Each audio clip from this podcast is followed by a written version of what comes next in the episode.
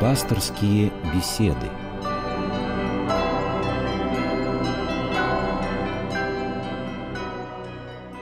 Здравствуйте, уважаемые радиослушатели. Пасторские беседы в эфире и в студии Константин Крольков.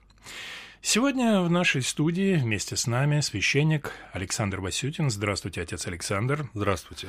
Ну и тема сегодняшнего нашего разговора, тема ну, с моей точки зрения, та, которая обсуждается, наверное, многие-многие-многие столетия даже.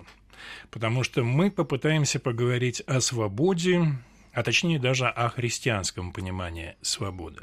Вот, наверное, первый вопрос такой, вообще, как в христианстве определяется вот это слово «свобода»? О, здесь есть огромный спектр, целый спектр. Дело в том, что Наверное, базовое понятие, так сказать, коренное ядро понятия свободы, оно, наверное, универсальное. Это отсутствие внешнего принуждения и возможность сделать, так сказать, осуществлять свой выбор, соответственно, своей воле. Ну да, то есть эта свобода заключается, конечно, в выборе прежде всего. Безусловно. Апостол Павел говорит об этом. К свободе призваны вы, братья. В другом месте он говорит, но свобода ваша не должна служить поводом к распутству. То есть уже некий ограничительный аспект вводится. Далее он говорит о том, что некоторые завидовали той свободой, которую мы имеем во Христе, вот, принуждая к обрезанию. Ну и, так сказать, скажем, мысль апостола Павла, она примерно в этом идет направлении. Но как в позднейшей истории церкви интерпретировались понятие свободы, это уже совершенно другой вопрос. В частности, сегодня приходится слышать, что христианская свобода – это свобода от страстей. Все. Думается, что, наверное, здесь есть некое лукавство, если свободу всю свести только к свободе от страстей. Но в данном случае страстей это значит понимается от греха, да? Совершенно верно, от греха. Но смотрите, ведь в принципе понятие свободы, оно у нас идет изначально, насколько мы знаем, что Бог от всех тварей именно этим отличает человека и дает ему именно это, свободу, как мы знаем, да? И отсюда, наверное, вот все и идет. Вот эта свобода, данная человеку, свобода выбирать. И, наверное, свобода выбирать между добром и злом, да? Выбирать свои поступки, свое, так сказать, присутствие в мире, свои действия. В этом, наверное, свобода идет, да, изначально. И вот как все-таки она в христианском контексте преломляется? Вот это интересно. Вот это интересно. И если мы будем с вами вдумываться глубже, всматриваться в какие-то конкретные ситуации, я как священник могу из своего скромного пасторского опыта тоже рассказать какие-то, ну, скажем, ситуации. Мы увидим, что никаких рецептов никаких схем и стандартов применения этой христианской свободы э, единых нет и быть не может. Каждый человек свою свободу, Богом данную, должен осуществить в своей жизни сам.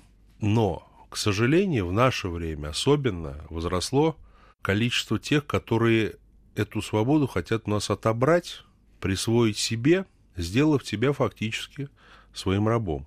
Раньше это было государство если вспомнить вот эпоху моего детства и юности, вот было некое тоталитарное государство, государственный капитализм, свободы, по сути дела, никакой не было, вот, была свобода только дышать на своей, так сказать, пятиметровой кухне, максимум пятиметровой, а то и четырех.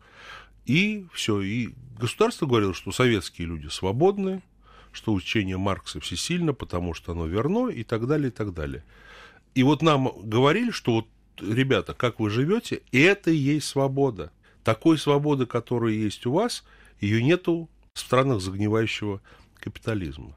И вдруг, когда мы увидели, получили доступ к информации, изменилась политическая система, мы увидели, что то, что, в чем мы жили, это было рабство.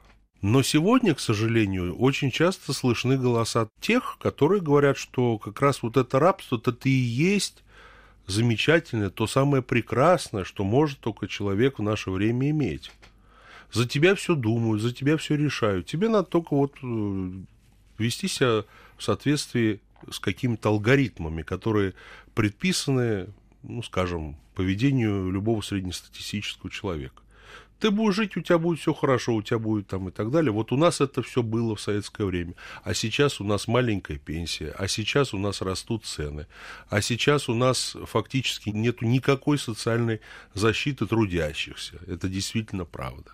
Сколько угодно можно найти людей, граждан России, работающих, скажем, по месту своей прописки, которым не платят зарплату по полгода, которые не имеют трудовой книжки, прочее, прочее. К чему я это все говорю? К тому, что возможен ли христианский ответ вот на такую социальную несправедливость, которую мы видим? То есть, как церковь должна на это реагировать? Вообще, есть ли это попытки такой реакции?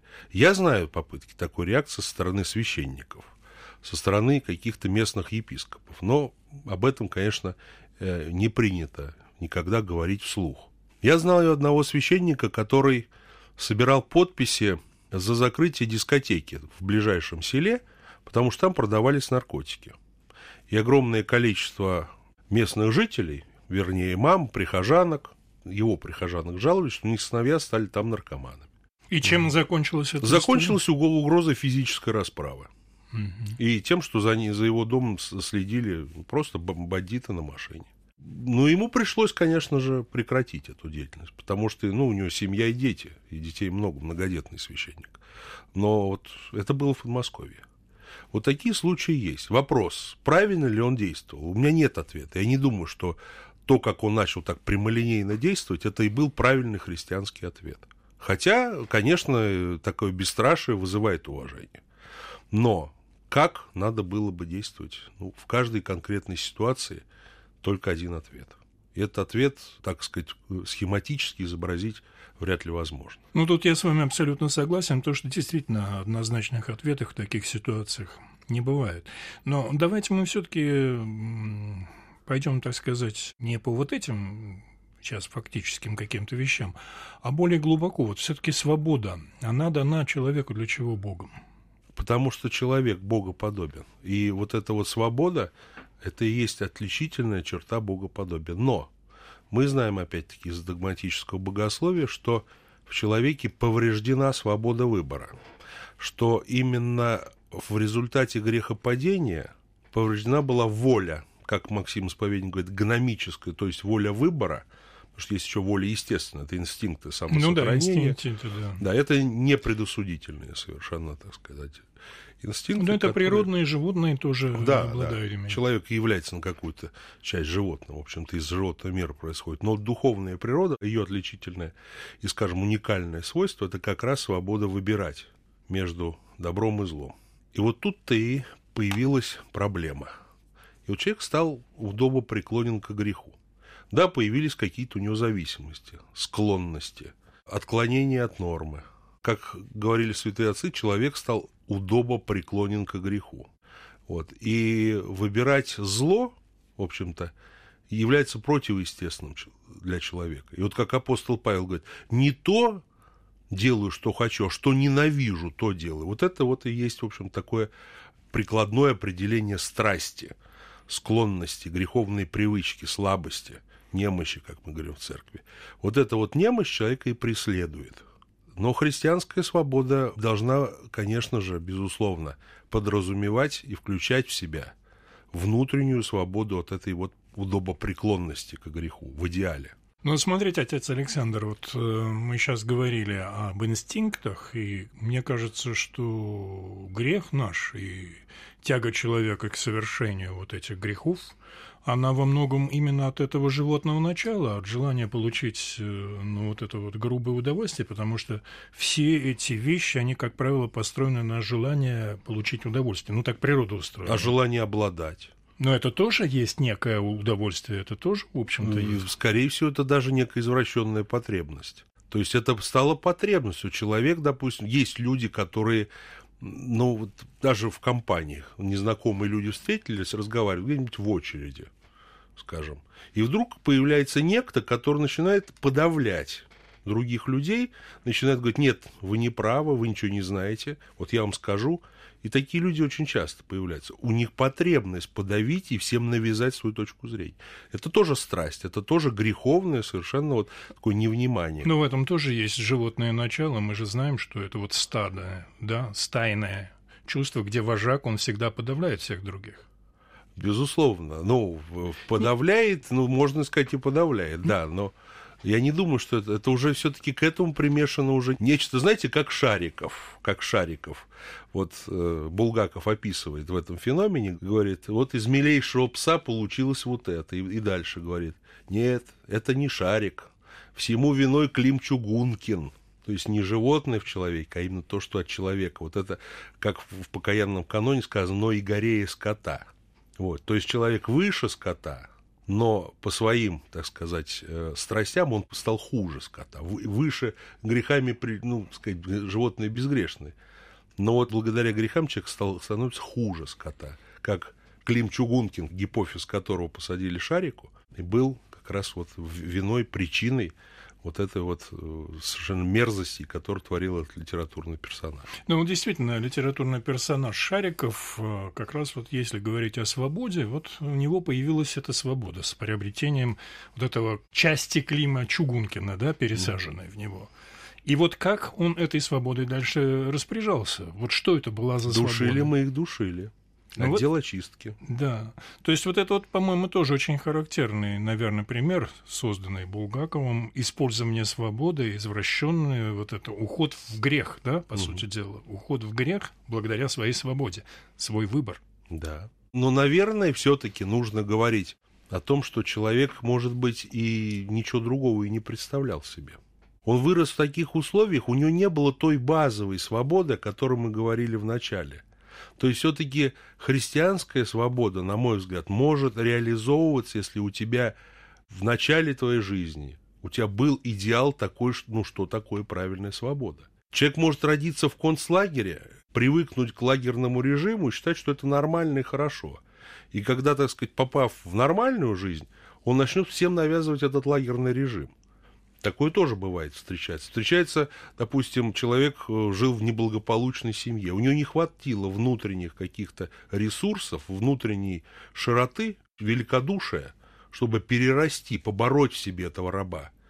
И он вот эти вот образцы, эти паттерны, которые он видел поведенческие, которые он видел в детстве, он начи- начинает навязывать всем вокруг, будучи уже в зрелом возрасте. И такое тоже постоянно встречается.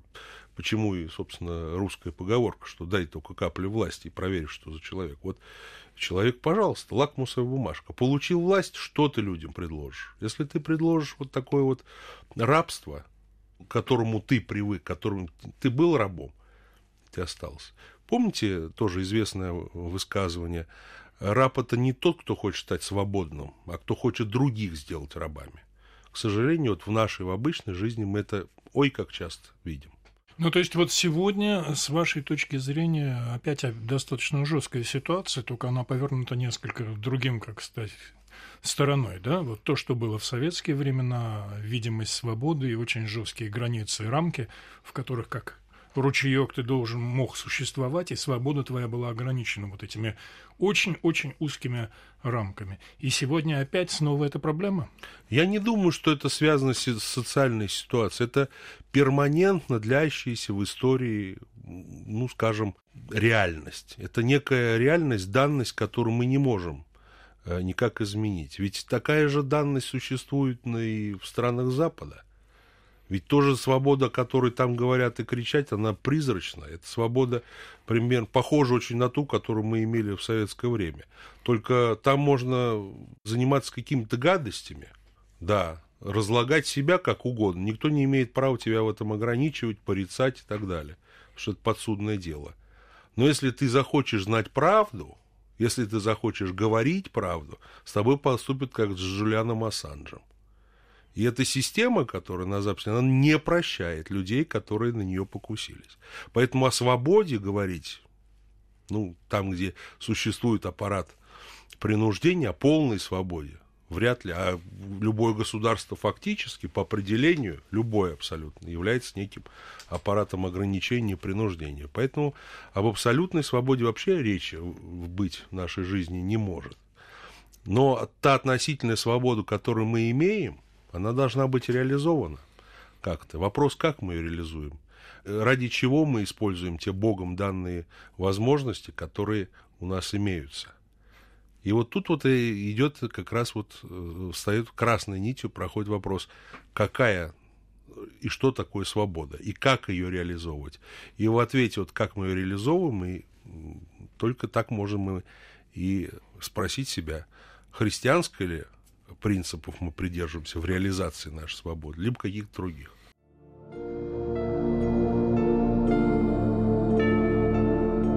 Пасторские беседы.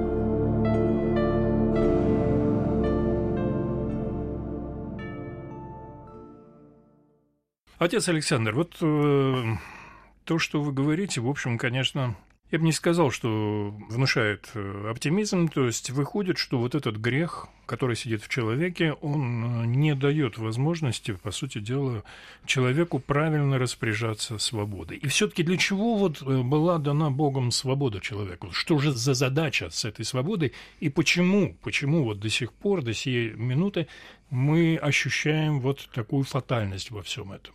Смотрите, вспомним рассказ первой главы книги «Бытия». Бог сотворил человека свободным по образу и подобию своему. Вот. Но было бы ли свободой такое существование людей, в котором бы не было бы возможности согрешить и отпасть? Наверное, это не было бы свободой. Поэтому и было там вот это древо познания добра и зла. И если бы не было бы змей, если бы у Евы не было возможности, и у Адама, они здесь равны абсолютно, вкусить от этих плодов, то, наверное, это и не было бы свободой. Свобода подразумевает искушение. Почему я начал, так сказать, э, с такого некого негативного определения да, да. свободы, для того, чтобы э, как бы отсечь, ограничить все то поле лишнего и, скажем, негативного, вот, что свобода, в общем-то, она всегда и везде, не только в земной истории, а вообще в принципе она связана с неким негативным аспектом. Вот, пожалуйста, сотворение первых людей. Негативный аспект. Возможность отпасть от Бога. Возможность потерять любовь. Возможность погрузиться в грех. Также у каждого человека. Свобода, она не является эм, какой-то, скажем, она не является человеческим достоянием. Она является условием, пространством, средой, в которой человек может реализовать свое «я». Если у человека нет этой среды, наверное, тоже как-то он не сможет и э, приблизиться к добродетели. То есть эта среда должна быть. И, в общем-то, сильные личности, они, мы, мы знаем и по, свят, по святым людям, и из истории России, да не только России. Сильная личность требует себе свободы. Она создает эту свободу вокруг себя, и к сильной личности тянутся более слабые для того, чтобы вместе эту свободу реализовывать. То есть это совершенно нормальная такая картина. Но положительный аспект свободы все-таки заключается в, личност, в личностном выборе. Но выбирать добро в таких обстоятельствах, в которых, ну, казалось бы, любой человек выбрал бы зло, способен не всякий. Вот книга Иова, Ветхий Завет. Иов был богатый царь, у него было 10 детей, у него были стада, золото, и он был преуспевающий на всем Востоке, известный. И вдруг в одночасье, там литературная форма такая, что приходит дьявол к Богу и говорит, вот, значит, все, я везде был и не нашел праведного ни одного. А Господь ему говорит, а видел ли ты раба моего Иова? Прикоснись к нему, только душу его не губи, то есть жизнь не отнимай. И вот дьявол сделал так, что у Ива пропало все. У него погибли дети, у него погибли стада, он потерял э, все, все свое богатство. И более того, он потерял здоровье, он стал прокаженным. А прокаженных в Древнем Израиле в ямы сбрасывали и приходили, им кидали что-то туда, то есть чтобы не было контакта со здоровыми людьми. И вот он сидит в этом гноище, то есть в этой выгребной яме, куском черепицы себя соскребает струпья, проклинает день своего рождения, и вот жена к нему приходит и говорит, ну ты видишь, что Бог на тебя прогневался, ты видишь, что он от тебя отвернулся, что ты ему не нужен, похули Бога и умри. И он ей говорит, молчи, потому что это мои страдания, и если мне... И дальше очень интересная фраза. Что же мы, доброе от Бога будем принимать, а худое не будем? И вот он, несмотря на то, что жалуется, плачет, э, взывает к Богу, друзья приходят ему, говорят, что ты грешник, ты прогневал Бога, похули и умри. Он говорит, жалкие утешители вы мои. И потом что получается? Ему Бог говорит, а где ты был, когда я создавал Вселенную? а где ты был? И Иов остается безответным и прозревает, что все эти страдания, которые он перенес, они нужны были ему для того, чтобы познать Бога. Не, не, тот, не то, скажем, такое вот примитивное, какое-то хрестоматийное представление, которое он от бабушек, от родителей приобрел, а на самом деле познать пути Божии в своей жизни возможно только через страдания, через ограничение свободы во многом. И вот, э, допустим, если применительно к нашей эпохе, недавней истории обратиться, то книга архиепископа, э, святителя уже канонизированного Луки Воина Синецкого называется «Я полюбил страдания». То есть человек, как казалось бы, абсурд, как может полюбить страдания. Но через страдания человек тоже что-то получает. Через страдания человеку тоже что-то открывается. Открывается что-то тоже очень ценное. И речь тут не в любви к боли, что противоестественно для нашей природы, что в нас Бог не вложил любви ни к страданию, ни к боли. Ну да, скорее это даже естественный инстинкт, что боль это сигнал об опасности. Совершенно верно. Но, но реализация индивидуальной вот нашей свободы, она иногда предполагает совершенно вольное, целенаправленное, осознанное э, движение к страданию, даже к смерти.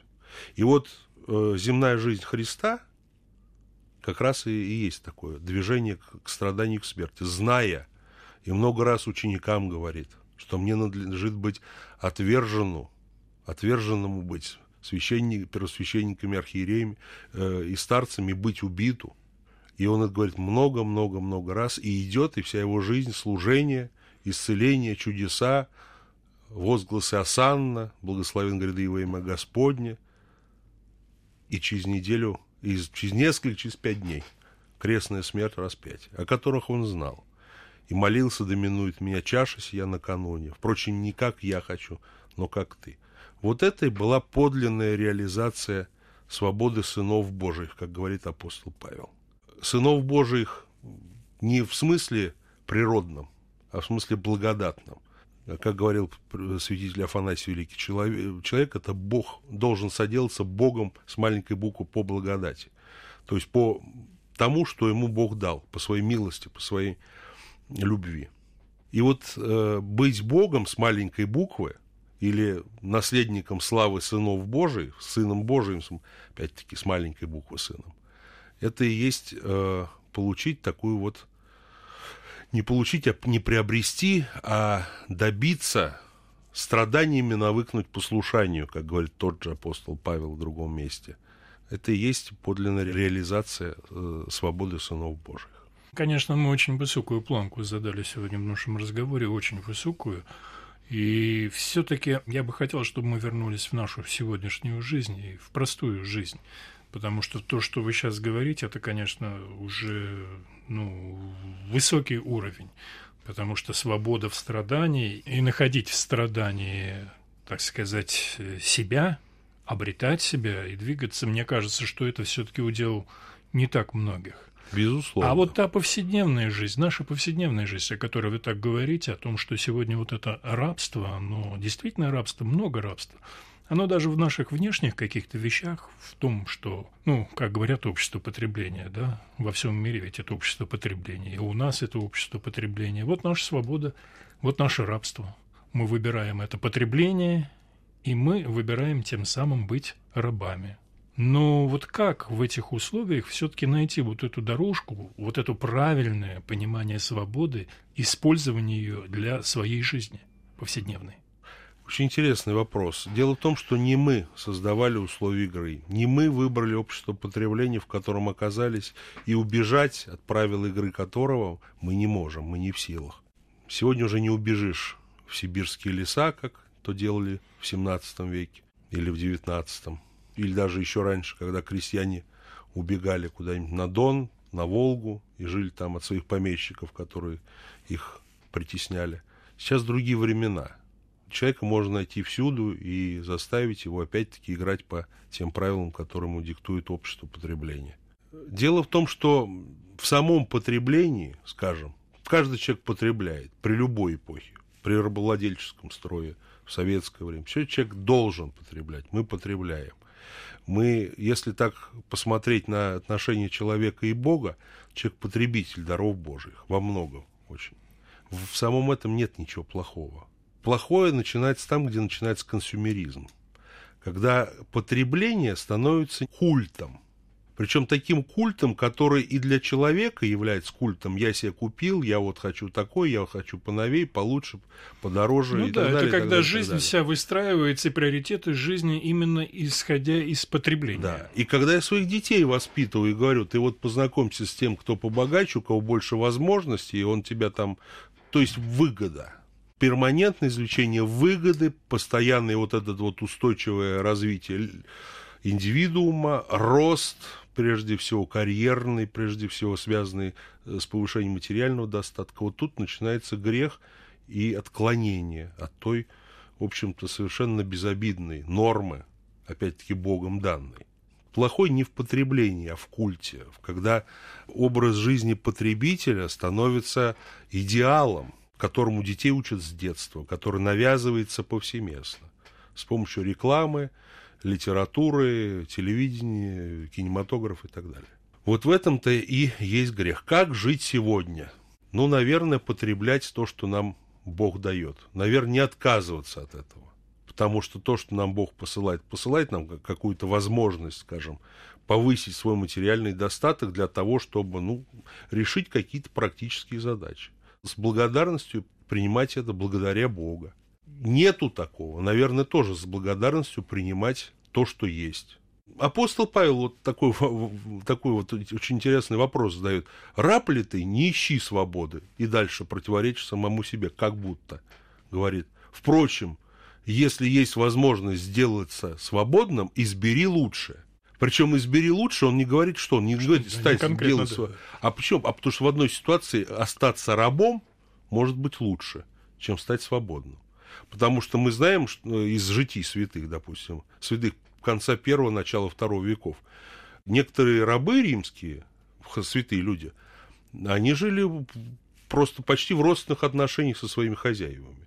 И им становиться свободными и лишиться такой опеки, защиты – крова над головой, ну, совсем не было лучшим. Им вполне, так сказать, импонировало и по всем условиям э, соответствовало вот такое вот в кавычках рабство. Ну, там, где уже были хорошие господа, они наравне относились к своим рабам и учили и грамоте и прочее, прочее. И в нашей русской истории были такие случаи с крепостными крестьянами. То в такой перспективе э, слова апостола Павла становятся совершенно понятными.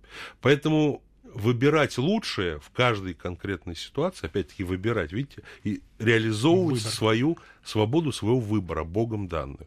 И, в общем, является искусством задачи христианина.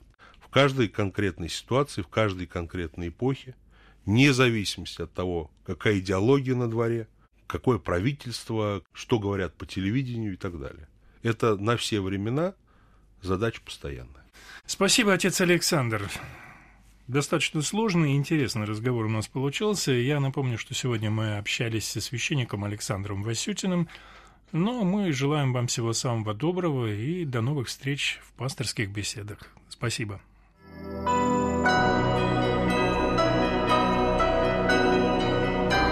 Вы слушали программу «Пасторские беседы» из цикла «Мир, человек, слово».